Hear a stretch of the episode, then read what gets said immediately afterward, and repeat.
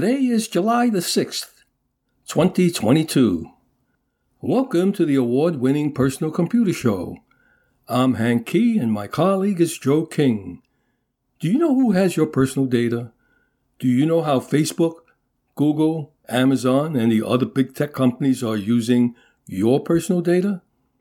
Our website is pcradioshow.org. We are heard each Wednesday at 6 p.m. Eastern Time on the Progressive Radio Network. That's prn.live, L I V E, streaming on the internet. Podcast of the program is also available on prn.live on the internet. You can leave us a message with your question or comment at hank at pcradioshow.org.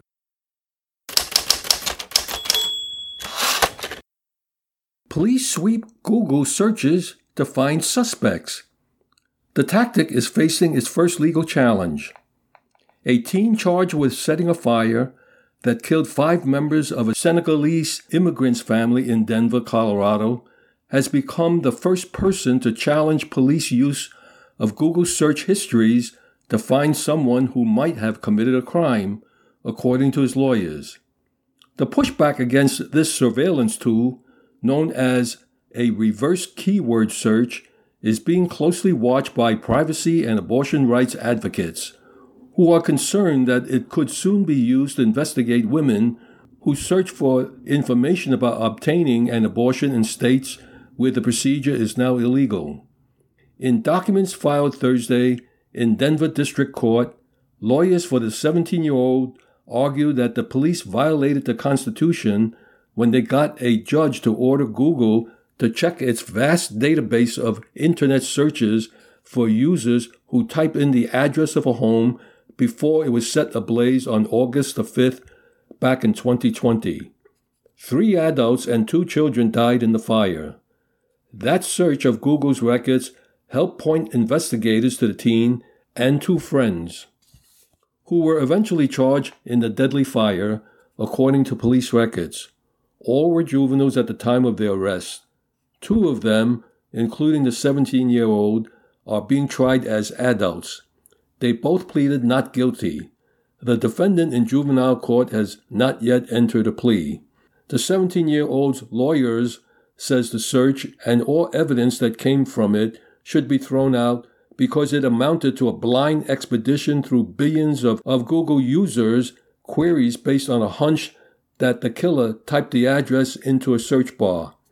That, the lawyer argued, violated the Fourth Amendment, which protects against unreasonable searches. People have a privacy interest in their internet search history, which is really an archive of your personal expression says the lead litigator of the National Association of Criminal Defense Lawyers, Fourth Amendment Center, and one of the 17 year old's attorneys. Search engines like Google are a gateway to a vast trove of information online and the way most people find what they're looking for. Every one of those queries reveals something deeply private about a person, things they might not share with friends, family, or clergy. Keyword searches have grown increasingly common in recent years, as police have used them to search for suspects in a variety of crimes, including a string of Texas bombings, sexual abuse in Wisconsin, and a fraud in Minnesota. They differ from traditional search warrants in that police seek them without knowing the name of a suspect. Instead, they're seeking information that might lead them to a suspect. Google does not publish data on the number of keyword search requests it receives and did not respond to a request to provide that information. Google also did not respond to requests for comment. Now that the Supreme Court has overturned Roe v. Wade, privacy advocates and women's rights groups worry that keyword searches could expand into investigations of illegal abortions in states that have outlawed them. Police officers are going to try to investigate people they think are violating those laws. One way of finding that is to ask Google to hand over information on everyone who has searched for a Planned Parenthood in a particular place, said Surveillance Litigation Director at the Electronic Frontier Foundation, a nonprofit civil rights group that plans to file a brief supporting the 17 year old's challenge to the keyword search warrant. If Google is allowed or required to turn over information in this Colorado case, there's nothing to stop a court in a state that has outlawed abortion to also require Google to turn over information on that kind of keyword search. Abortion rights advocates are also concerned about geofence warrants, in which police ask Google to provide information on devices that were near the scene of a crime in order to find a suspect. That tool was found unconstitutional by a judge in Virginia last year, but that ruling doesn't restrain police in other parts of the country. Denver police, with help from the Federal Bureau of Alcohol, Tobacco, Firearms, and Explosives, turned to the keyword search several weeks after the fire when they had yet to identify the people caught on security video in masks just before the fire was set. The keyword search warrant, issued in November 2020, led Google to search for anyone who queried the address of the home that burned in the 15 days before the fire. Google delivered information on 61 queries, according to court filings, along with the IP address, a unique number for each computer on the Internet. Investigators focus on a handful of those queries, asking Google to provide detailed information for them. One of them was linked to the 17 year old. From there, investigators examined the teen's other online activities, including Snapchat, Facebook, Instagram, and text messages. The investigation revealed that the fire was set in a mistaken attempt at revenge against someone who'd stolen one of the co defendant's phones. A Denver detective testified last year. After the fire, the co defendant realized the people killed were not the people he thought stole the phone, the detective said.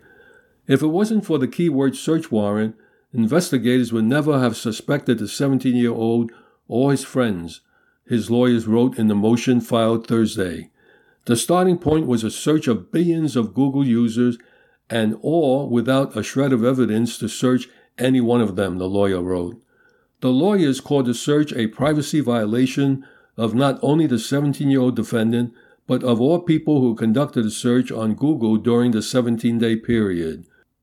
The Denver Police Department declined to comment, so did the Denver District Attorney's Office, which is prosecuting the case. The defense lawyer said that allowing the government to sift through Google's vast trove of searches is akin to allowing the government access to users' thoughts, concerns, questions, and fears. Every one of those queries reveals something deeply private about a person, things they might not share with friends, family, or clergy. The defense also said psychiatrists in Denver, abortion providers near me, does God exist? Every day people pose those questions to Google seeking information. This reverse search will definitely come before the Supreme Court at some point in the future.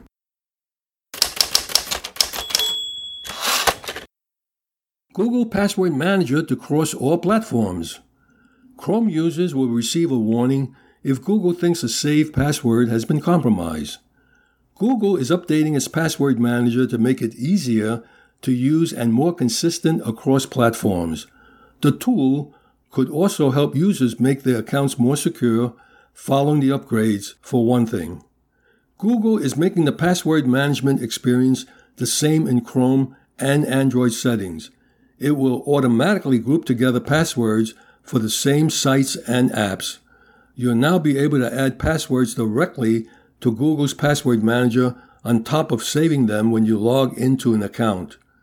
Google suggests Android users will be able to log into sites fast on Chrome with a touch to login feature, which will be available on an overlay on the bottom of the screen. This builds a biometric verification feature Google added to Chrome last year. In addition, Google says it will notify you through the password checkup screen if you're using compromised credentials. Android users will see alerts about weak and reused passwords too. If you receive such a warning, it should be easy to correct the reused passwords. If you receive such a warning, it should be easy to correct the issue with the automatic password change feature. Compromised password warnings will be available for Chrome users on iOS, Windows, Mac OS, Linux, and Chrome OS. Last week, Google added the ability for iOS users to set Chrome as their autofill provider. The idea was to make it easier for people who use Google Password Manager to sign in to any app on their iPhone. Google recently introduced the option for Android users to set a home screen shortcut for Password Manager as well. Tech giants like Facebook and Twitter hit news headlines with data leaks, breaches, and privacy violations almost every day. But not Google. The data harvesting company makes us believe that they care about online privacy. However, they have overlooked an error that stored users' passwords in plain text for over a decade. Google's business model is based on providing free service in exchange for your data. You can see exactly how much data collects by going to your settings. It might surprise you. Google claims to be privacy friendly and even goes to the length of criticizing their competitors by saying that online privacy shouldn't be a luxury. Google has been caught many times before violating your privacy secretly scanning your emails, allowing third parties to read them, tracking your location even when you told them not to do so, using face recognition and scanning your photos. The list goes on. They also make it pretty difficult for you to delete the data that they have gathered about you while also trying to convince you that it is safe to use Google. Should we now entrust Google with all our passwords? Just asking.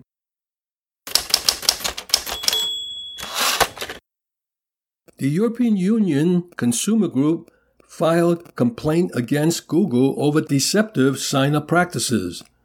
The European Consumer Organization, also known as BEUC, said in a press conference that consumer groups in Europe have filed complaints against Google for using deceptive design, unclear language, and misleading choices in its sign up process. Contrary to what Google claims about protecting consumers' privacy, tens of millions of Europeans have been placed on a fast track to surveillance when they sign up to a Google account. They are subjected to surveillance by design and by default. Europe's GDPR rules are supposed to make it easy to choose settings that protect your privacy, but Google violates that principle when you create an account. It it also emphasizes that having a Google account is a must for the Android users if they want to get apps from Google Play. The European Consumer Organization said sign up is the critical point at which Google makes users indicate their choices about how their account will operate.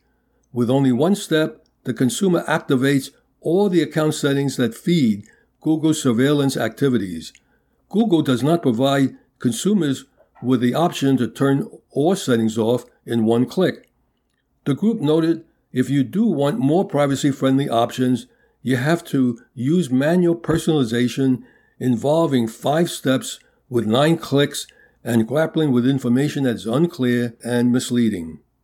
The group first filed complaints about Google's location tracking practices three years ago, and a decision has still not been made by the Irish Data Commissioner in charge. Now, the BEUC has organized 10 consumer groups which have filed complaints in France, Norway, Greece, and other European Union member states. In reply, Google gave the following statement We know that consumer trust depends on honesty and transparency, which is why we staked our future success on building ever simpler, more accessible controls and giving people clearer choices and just as important, doing more with less data. We welcome the opportunity to engage on this important topic with Europe's consumer advocates and regulators. People should be able to understand data is generated from their use of Internet services. If they don't like it, they should be able to do something about it. The company also said that it tried to follow the European Union guidance that requires a twofold obligation of being precise and complete on the one hand and understandable on the other hand. It added that it based its choices on extensive research efforts, guidance from data protection authorities, and feedback from testers. The BEUC said Google practices haven't changed since it first filed its complaint, though, they said, we need swift action from the authorities because having one of the biggest players ignoring the GDPR is unacceptable. This case is of strategic importance for which cooperation among data protection authorities across the European Union must be prioritized and supported by the European Data Protection Board. Google has faced the European Union's wrath before, receiving a $5 billion, that's with a capital B, fine in 2018 over its app and browser choice practices. Actually, I have no complaint what Google had said, but they did not address the substance of the complaint, which is they activate all the account settings that feed Google's surveillance activities right at the start. Google does not provide consumers with the option to turn all settings off in one click.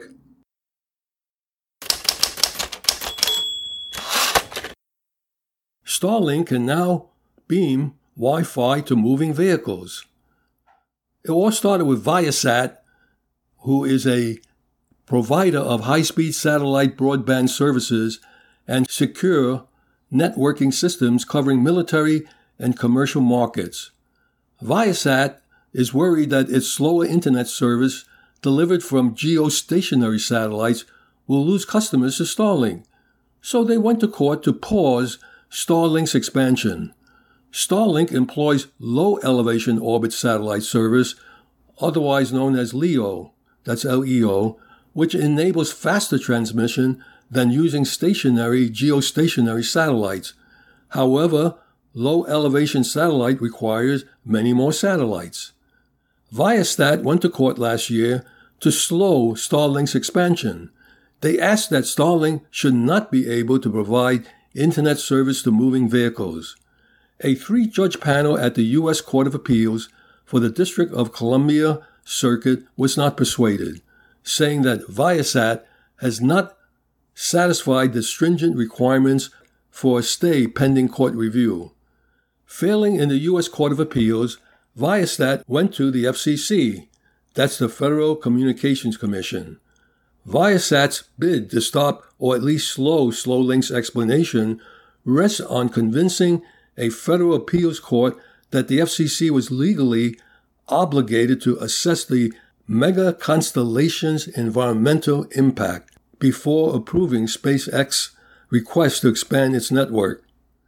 These environmental impact studies requires anywhere from 3.1 years to 5.5 years to complete. In the meantime, the FCC has been imploring internet providers to provide high-speed broadband internet service to rural parts of the country. Viasat formally asked the Federal Communications Commission to stay an April 27 license modification that allows SpaceX to continue building out the broadband constellation. Viasat has been providing internet services to moving vehicles. Viasat is asking the FCC to hit pause on further launches by Starlink until federal courts can review the legality of the license modification. The FCC, however, just approved the company Starlink to provide internet to moving vehicles. Starlink just got the green light to expand on land, air, and sea. The FCC authorized SpaceX to provide Starlink Wi Fi to vehicles in motion, including semi trucks, RVs, planes, and boats. The FCC announced its decision last Thursday, allowing the private satellite communications company to expand its recent deals with airline companies, authorizing a new class of terminals for SpaceX satellite system will expand the range of broadband capabilities to meet the growing user demands that now require connectivity while on the move, whether driving an RV across the country, moving a freighter from Europe to a U.S. port, or while on a domestic or international flight. Elon Musk, SpaceX, has been building out a satellite mega constellation in low Earth orbit with plans to launch over 2,000 satellites to provide broadband internet to distant parts of the globe. Starlink is currently beaming down connectivity to parts of the United States and Canada, as well as New Zealand and some parts of Australia, the United Kingdom, and some European countries like Spain and France. The company hopes to expand to the rest of the world by the end of the year. SpaceX is also hoping to establish more partnerships with commercial clients rather than just sticking with regular consumers. In April, Starlink announced its first partnership with a major airline, Hawaiian Airlines, to provide in flight Wi Fi for free. Delta Airlines also began testing out Starlink Internet on board its flights. The FCC authorization will allow Starlink to pursue more commercial deals. In June, cruise line Royal Caribbean requested that Starlink be able to provide broadband internet on board their cruises. The company also introduced a portability feature in May that would allow users to carry their internet satellite dishes on the go for an additional $25 a month, specifically designed for owners of RVs in mind. But at the time, the satellite dishes could not be used while the RV was in motion.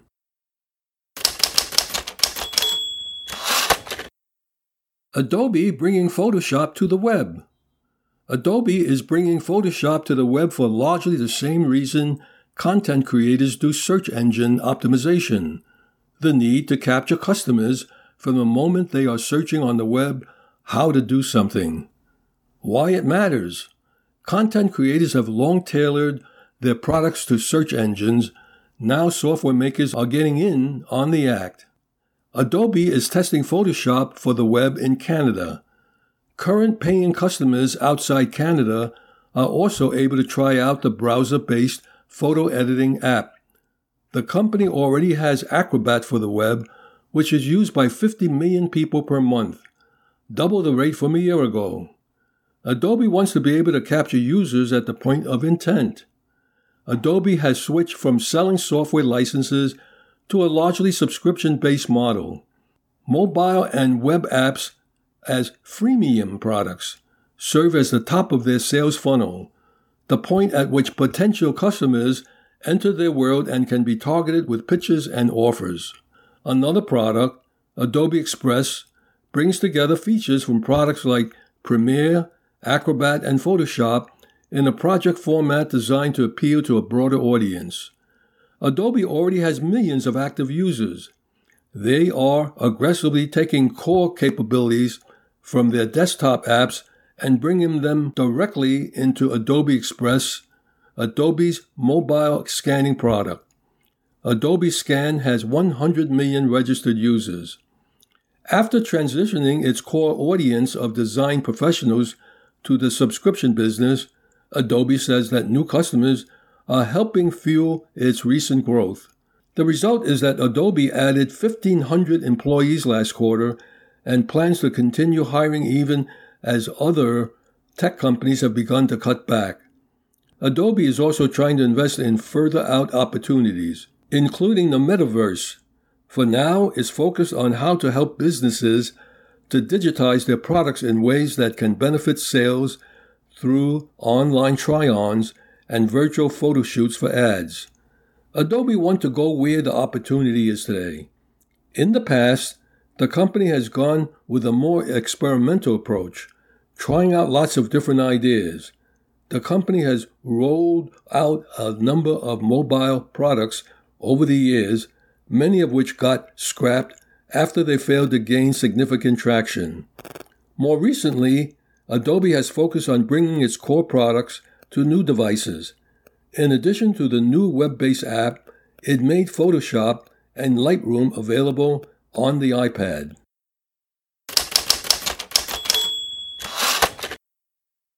Presenting the IT Pro series with Benjamin Rockwell. Using care on social media now and during job hunting. This is Benjamin Rockwell, and now it's the time where we get down to business. We talk about the work world, the how it impacts us, whether it's IT or not. Generally, though, it's with an IT spin. And I want to talk to you. Uh, this is kind of a continuation on we something we talked about last week. A matter of, uh, you know, however you might lose your job, and you may not have lost, lost your job, but this may be some information you can give to other people and help them. Uh, however, it is, try to take positive items from that. Now, to that same extent, I, I want to go in, uh, I want to cover a couple of different items. First off, social media.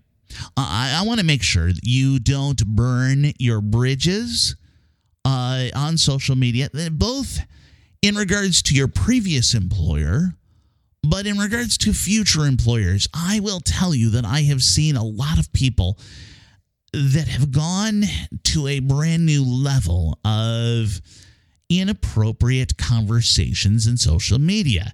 And the modern employer is checking your Facebook account. They're checking your LinkedIn. They're checking a lot of different things about you.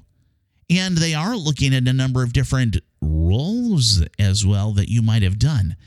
This world has become more political over the course of the last five years than we've ever seen, or at least we think we've ever seen. I mean, there's uh, in in the we've seen in the modern world, I guess, with modern technology. Yes, in the past there were other political situations we can refer back to you know the 70s and the 60s there were various little bits and pieces of strife but i want to encourage you not to be so much of an activist uh, and I know that's hard for a lot of people. What's going to happen is some employers look at that and they think in a number of different directions. One direction is okay, this person is like this. If they're an activist like this in their personal life, are they going to be like this in the public life? They may differ with your political opinion. And while they should not discriminate against that, I, I think that's there's a certain level of inbred, no, that's not the right word, uh, built in uh, bias that we have where people who are uh, who are Republican don't want to hire people who are hardcore Democrats, and hardcore Democrats don't want to hire Republicans eh, or hardcore Republicans. You get the idea. So you want to be very careful on on how you approach these things. One other area that I really want to uh, to spend a little bit more time on, and, and that is think about who you're working for. And this kind of links into that last one, in that you want to be careful about how much of an activist you are. When I was last job hunting, uh, right about uh, four years ago, three, four years ago, one of the things that really um, that I had to stop and think about, I had uh, I had a job offer that came in from a particular uh, series of companies uh, in the industry, which we will f- refer to as the green industry. And no, we're not talking about uh, environmental. We're talking about something that's very big in California and Colorado and a few other states, which uh, have popularized a particular substance. And I, I looked at that and I said, you know, I'm not sure, even though it's illegal, I'm not sure I can saddle myself with with that kind of item on my resume. That's not something that I really feel that would be appropriate if I were to go work for uh, for any other kind of company. Some of the companies that I might work for in the future may look at that and say, "We don't care if it was legal or not." There's a certain stigma that's that's in that field think about, you know, some people, uh, it, we will take it to a little bit, you know, closer things. Some people may not like the idea that I worked for an alcohol company. I didn't. Uh, like an alcohol distributor, like Budweiser or uh, or whoever. You know, they may not like that idea. So uh, we've got to watch for these things. We've got to watch for when we're job hunting what is this new role going to do for our career?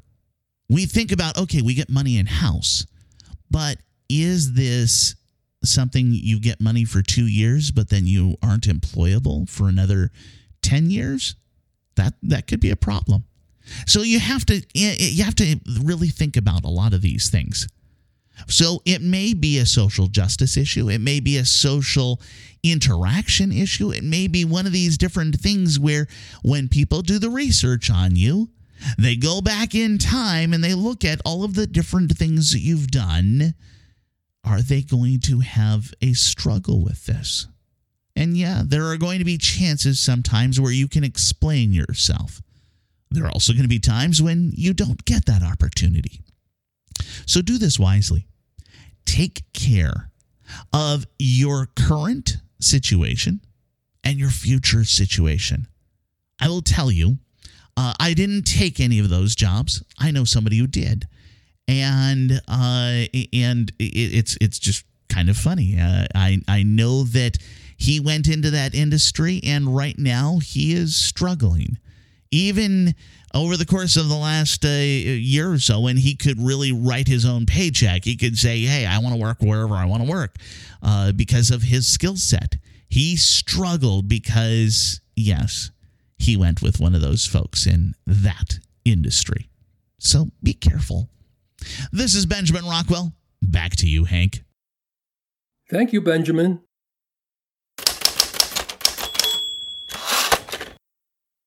Mars spacecraft has been running on Windows 98 for 19 years. The software was originally designed over 20 years ago based on the now outdated Microsoft operating system, Windows 98. A Martian spacecraft has been running on software designed more than 20 years ago in a proprietary environment based on Microsoft Windows 98, and it's now long overdue for a change, for an upgrade. The European Space Agency is updating its Mars Express Orbiter's MARSIS, that's Mars Advanced Radar for Subsurface and Ionospheric Sounding software. 19 years after the spacecraft launch, the MARSIS instrument, the first radar sounding to orbit another planet, aided in the discovery of evidence for water on Mars in 2018.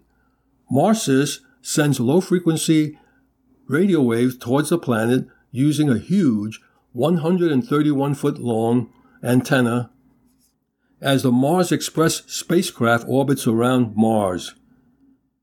The Marsa spacecraft does all of that using highly outdated software that hasn't been updated since the spacecraft launched in June of 2003. The software was designed in an environment based on Windows 98, which doesn't work with modern day internet. After decades of fruitful science and having gained a good understanding of Mars, Marsis, deputy principal investigator who led the development, wanted to push the instrument's performance beyond some of the limitations required back when the mission began. The new software was designed by the National Institute for Astrophysics in Italy, which operates the spacecraft. The team behind the new software implemented a number of upgrades that would improve the instrument's ability to send and receive signals, as well as its onboard data processing to increase the amount and quality of science data sent to Earth. Previously, to study the most important features on Mars and to study its moon, Phobos, at all, they relied on a complex technique that stored a lot of high resolution data and filled up the instrument's onboard memory very quickly. By discarding data that they don't need, the new software allows them to switch MARSIS on for five times as long and explores much larger area with each pass. The new software will be used to study regions near the South Pole on Mars where signs of liquid water on the red planet were previously detected in lower resolution data. With MARSIS ditching its Windows 98 software, it will be able to examine those regions much quicker using high resolution data. Figuring out whether Mars had liquid water is crucial to knowing whether the planet was ever inhabitable during its early history and if it could have possibly hosted some form of life. Mars Express has been hard at work for the past 19 years, with the spacecraft's mission being extended seven times so far. Although it is currently ESA's lowest cost mission, Mars Express has been delivering valuable data on Mars and its moon Phobos, and with a new software update, the team behind the spacecraft is expecting greater things from this retro orbiter. It really is like having a brand new instrument on board Mars Express almost 20 years after launch. The task at hand is to replace Windows 98 with a different operating system remotely in real time. There is very little margin for error as you must be able to maintain end to end communications during the transition.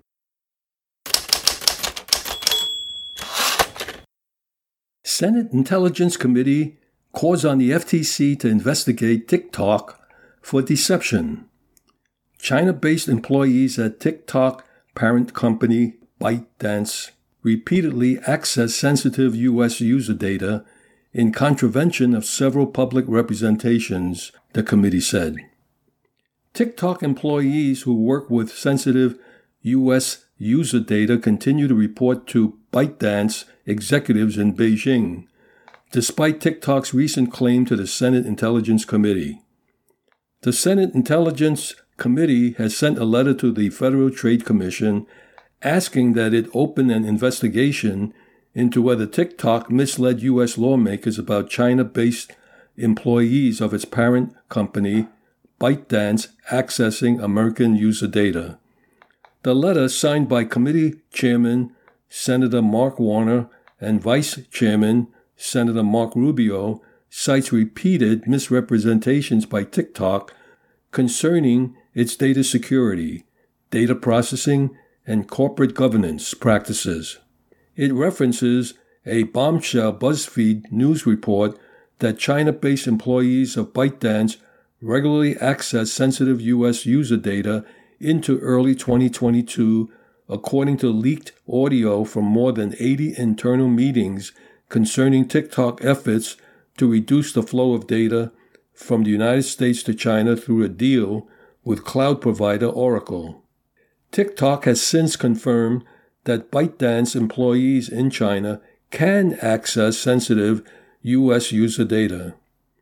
While TikTok has suggested that migrating to U.S. based storage from a U.S. cloud service provider alleviates any risk of unauthorized access, these latest revelations raise concerns about the reliability of TikTok representations. The letter also highlights BuzzFeed News reporting that TikTok employees who work with sensitive U.S. user data continue to report to ByteDance executives in Beijing, despite TikTok's recent claims to the Senate Intelligence Committee that all corporate governance decisions are wholly firewalled from their PRC based parent, ByteDance.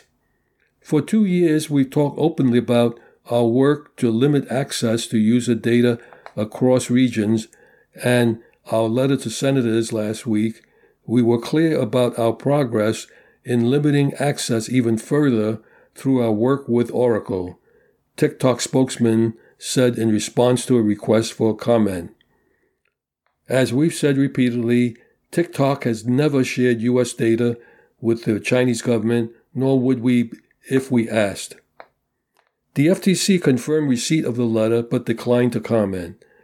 TikTok has been under scrutiny since 2019 when the Committee on Foreign Investment in the United States, that's a CFIUS, began investigating ByteDance's acquisition of Musical.ly, the app that became TikTok, as a potential national security risk. In 2020, concerns that the Chinese government could use TikTok's vast collection of data to survey U.S. citizens prompted then President Donald Trump to threaten to ban the app unless it was sold to a U.S. company. The ban never happened, but TikTok instead began working with CFIUS and Oracle to restrict access to some sensitive data about U.S. users from ByteDance employees in China, an effort called Project Texas. While TikTok and ByteDance publicly downplay their relationship and emphasized that U.S. user data is stored in the United States, the leaked meetings about Project Texas revealed the extent to which China based employees have had access to this data. Everything is seen in China. A member of TikTok's Trust and Safety Department said in a September 2021 meeting. The revelation has revived lawmakers' fears about ByteDance's relationship with TikTok and TikTok's plan to safeguard American data.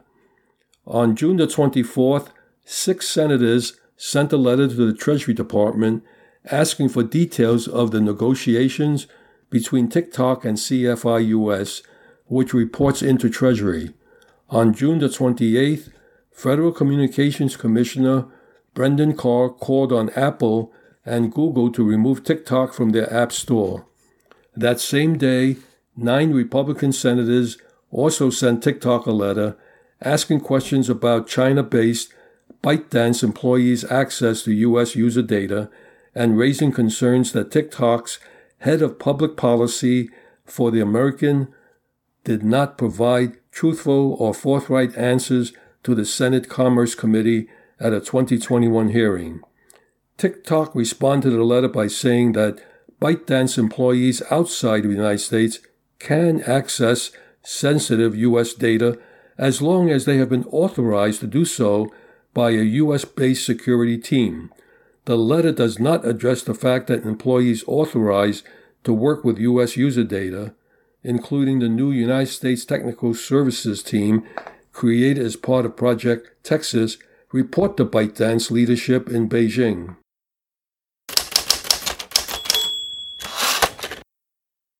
Presenting Technology Chatter with Benjamin Rockwell and Marty Winston. Update on beating COVID via tech.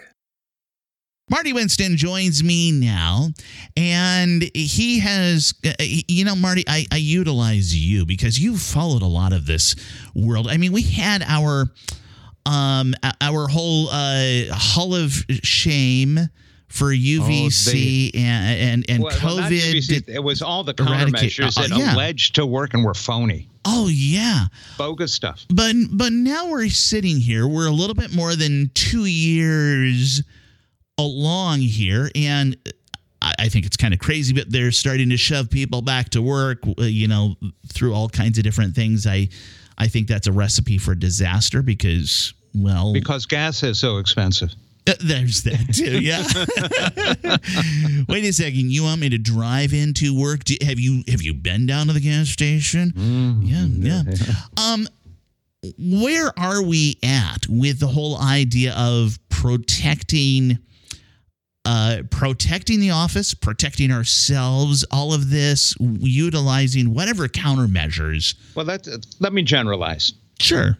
Uh, airborne things the, the coronavirus, the SARS-CoV-2, uh, flu, the common cold, all of those are airborne virus. Almost every respiratory mm-hmm. virus is yeah, airborne. Yeah. How did it get there? It's airborne. I mean, it's pretty obvious. Sure. And and I should I should pause you here for just a moment. Even if we were to magically, boom, today, we uh, COVID disappears, we're going to have something new replace it and we've got other things actually still already existing. Yeah, yeah. Yeah. Have, so so so we should be expending a lot of efforts into protecting us. So go ahead. I'm sorry, I cut you off there. Well, it, it's okay because in UVC, you, you, were dealing with a lot of product managers who didn't mm-hmm. think it all the way through. You were dealing with electronic designers who didn't quite understand airflow. Mm-hmm. You were mm-hmm. dealing mm-hmm. with managers who who uh, were really frustrated to find out that if you allow UVC light to escape, you won't pass OSHA or UL, so your product's not going to hit the market. You know, mm-hmm. just a lot of things like that. Now, is just one of those who cares moments? I mean, that stuff never came true for us. We don't have some. And by the way, that stuff can kill bacteria. It can kill kill the fungus. It can kill kill virus, mm-hmm. and it doesn't care. It's pan pathogen. Mm-hmm. Who cares? I mean, really, who cares if those diseases are still floating around the air? Other than, of course, you and me. And I went through some statistics just a couple of days ago. Mm-hmm. Here are the places that would love to see something that creates zones where pathogens cannot exist. Those include 6,000 U.S. hospitals, mm-hmm. 15,600 U.S. nursing homes. Yes, yes, I, I can see that. Okay. 32 million Americans are germaphobes. I count my wife as one of those. Okay. Yeah. Yeah.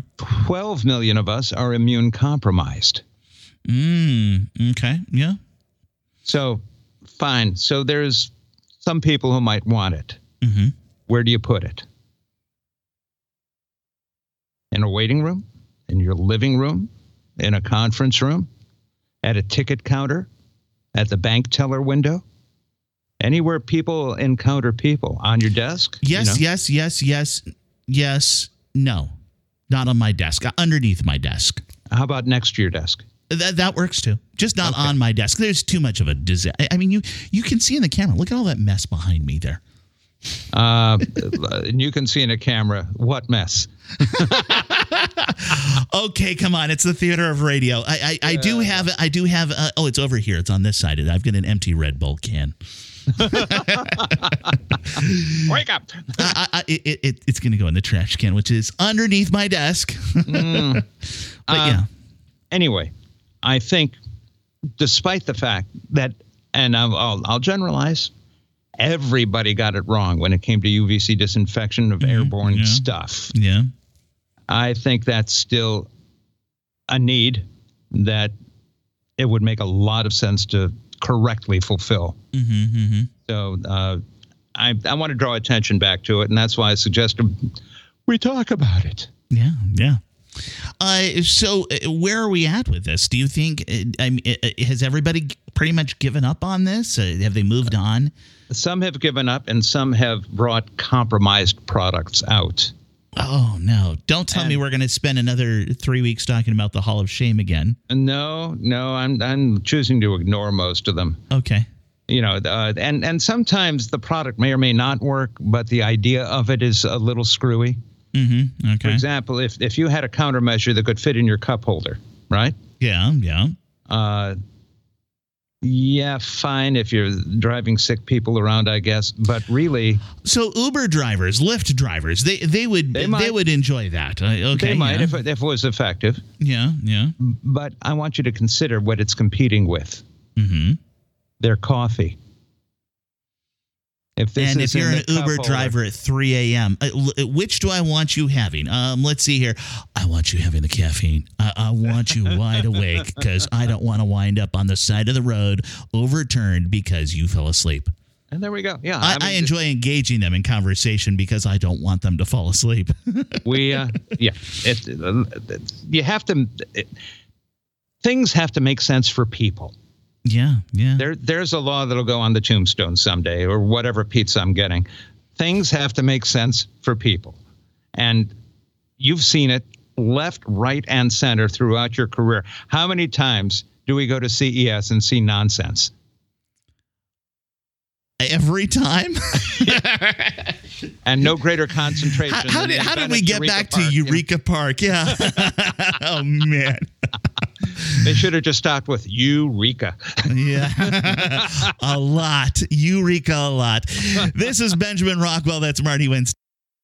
Thank you, Benjamin, and thank you, Marty.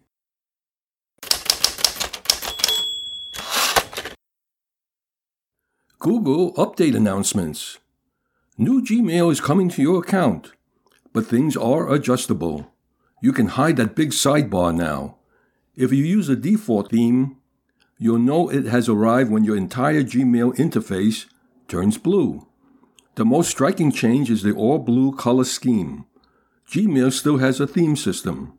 The other change with the new Gmail is the new giant sidebar. Google has long had the strategy of shoving whatever new products it wants to promote into Gmail. The new Gmail design sidebar featuring only four icons one for Gmail, two for Google Chat, that's Google's latest messaging app, and one for Google Meet. This new design adds a second sidebar. Thankfully, there is the option to turn off the sidebar. This new no sidebar option, however, isn't very obvious, but you can do a search on the following words How to hide new Gmail sidebars. Turning off the two sidebar layouts not only makes new Gmail look a lot more like the old Gmail, it also makes the regular Gmail sidebar work the way it used to. And what's new with Chromebooks? Well, they've announced the following. You can now see pictures from your phone instantly. Now see recent photos from your Android phone right on your Chromebook. Just open Phone Hub and your pictures will automatically appear. No need to email them to yourself. Capture your screen, voice, and face. Your voice and face in addition to your screen. Perfect for presentations or demos. Just open Screen Capture in Quick Settings, then tap the gear icon to include recording your camera and microphone. Now you can resize the docked magnifier at the top of your screen. Expand the magnifier to see more details or shrink it down to keep more of your display. Then finally, Google Hangouts is shutting down this fall. Hangouts holdouts will have to finally say goodbye to Google's most resilient chat app later this year. Google announced it would start migrating consumer Hangouts users to chat before the former is no longer available after November 2022. If you still use Hangouts on mobile, you'll see prompts starting today to move to either the standalone chat app or the chat experience in Gmail. Hangouts have been replaced by Google Chat, the company declared in the notification. Over on Gmail, Google won't begin prodding Hangouts users to switch over until July.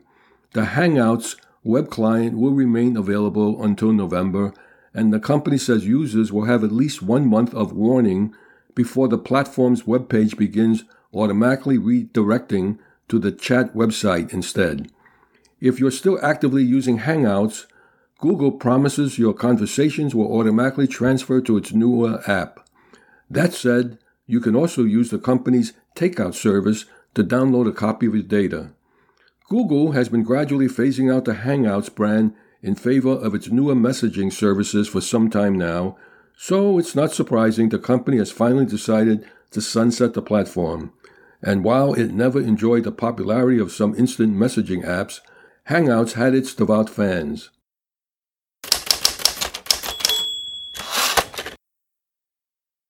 Public service announcements of computer club meetings in the New York, New Jersey, and Connecticut tri state region.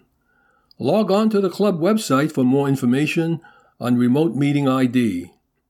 The Westchester PC Users Group has a presentation Ransomware, Thursday, July the 7th. Meeting time 7 p.m. Online virtual meeting via Zoom. Website is wpcug.org. The Long Island Macintosh Users Group meets Friday, July 8th. Meeting time is 7 p.m. Online virtual meeting via Zoom. Website is limac.org. The Kingspite Computer Club meets Tuesday, July 12th. Meeting time is 7 p.m., and they meet at the Park Plaza Restaurant, 220 Cadman Plaza West in Brooklyn. Call to confirm if you plan to attend 347 278 7320. The New York Amateur Computer Club has a presentation Push Button Computing streamlining workflows with a Stream Deck. Thursday, July 14th, meeting time 7 p.m., online virtual meeting via Zoom. Website is nyacc.org. The Brookdale Computer Users Group has a presentation Microsoft Office 365 Cloud Beginner Tutorial. Thursday, July the 28th. Meeting time is 6:45 p.m virtual meeting via Zoom. The website is bcug.com. The Amateur Computer Group of New Jersey meets Friday, August the 5th. Meeting time is 8 p.m. Online virtual meeting via Jitsi. That's J I T S I.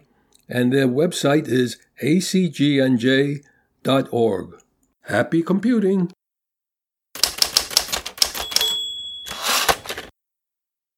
Our website is pcradioshow.org. We are heard each Wednesday at 6 p.m. Eastern Time on prn.live, streaming on the Internet. Podcasts of the program is available on prn.live on the Internet. If you have any questions for us, just send us an email addressed to hank at pcradioshow.org. In the meantime, stay in touch and remember to do regular backups. I'm Hank Kee, and on behalf of Joe King, Michael Horowitz, Benjamin Rockwell, and Marty Winston, we thank you for listening.